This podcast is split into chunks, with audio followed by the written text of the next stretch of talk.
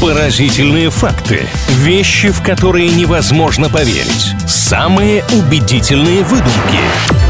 Правдивая ложь на правильном радио. Пара интересных фактов поделимся с вами в рубрике «Правдивая ложь» здесь на правильном онлайн. По традиции должны предупредить, не всегда утверждения, которыми мы здесь делимся, настоящие. Но обманутым никто не уйдет, все точки над «и» расставим до конца программы. Главное, должно быть интересно, увлекательно и, может быть, даже очень впечатлительно. Маша, здравствуйте. Добрый день, Илья. Мы начнем сегодня с необычного заведения, которое находится в городе Тверь. Там есть есть музей козла. Что-нибудь слышали про него? Прям про него конкретно нет, но интересно узнать, что же там в нем кроется. Козел это такой символ данного города, поэтому есть целый музей козла у них. Но правда ли, что люди, у которых фамилия Волковы, Волковичи и другие производные варианты с корнем Волк, ну или там плюс-минус, я уж в русском языке, простите, не силен, платят здесь за билет двойной тариф? Слушайте, ну история, конечно, очень интересная и ироничная, но мне кажется, что вы ее выдумали. Как бы понятно, понятно, что здесь отсылки на определенные сказки. Я не думаю, что это прям действительно в музее воплощено в жизнь. Вот прямо сейчас я нахожусь на официальном сайте музея Козла города Твери. И здесь написано Волковы по двойному тарифу. Зато Козловы могут приходить бесплатно. Интересно.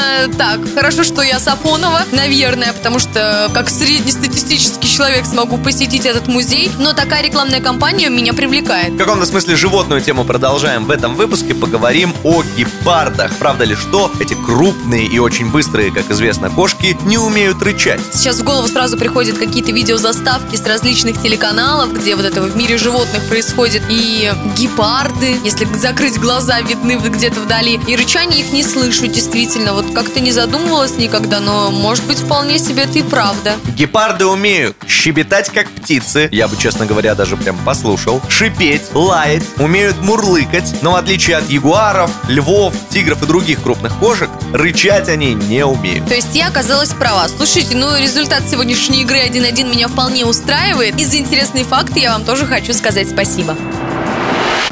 Правдивая ложь на правильном радио.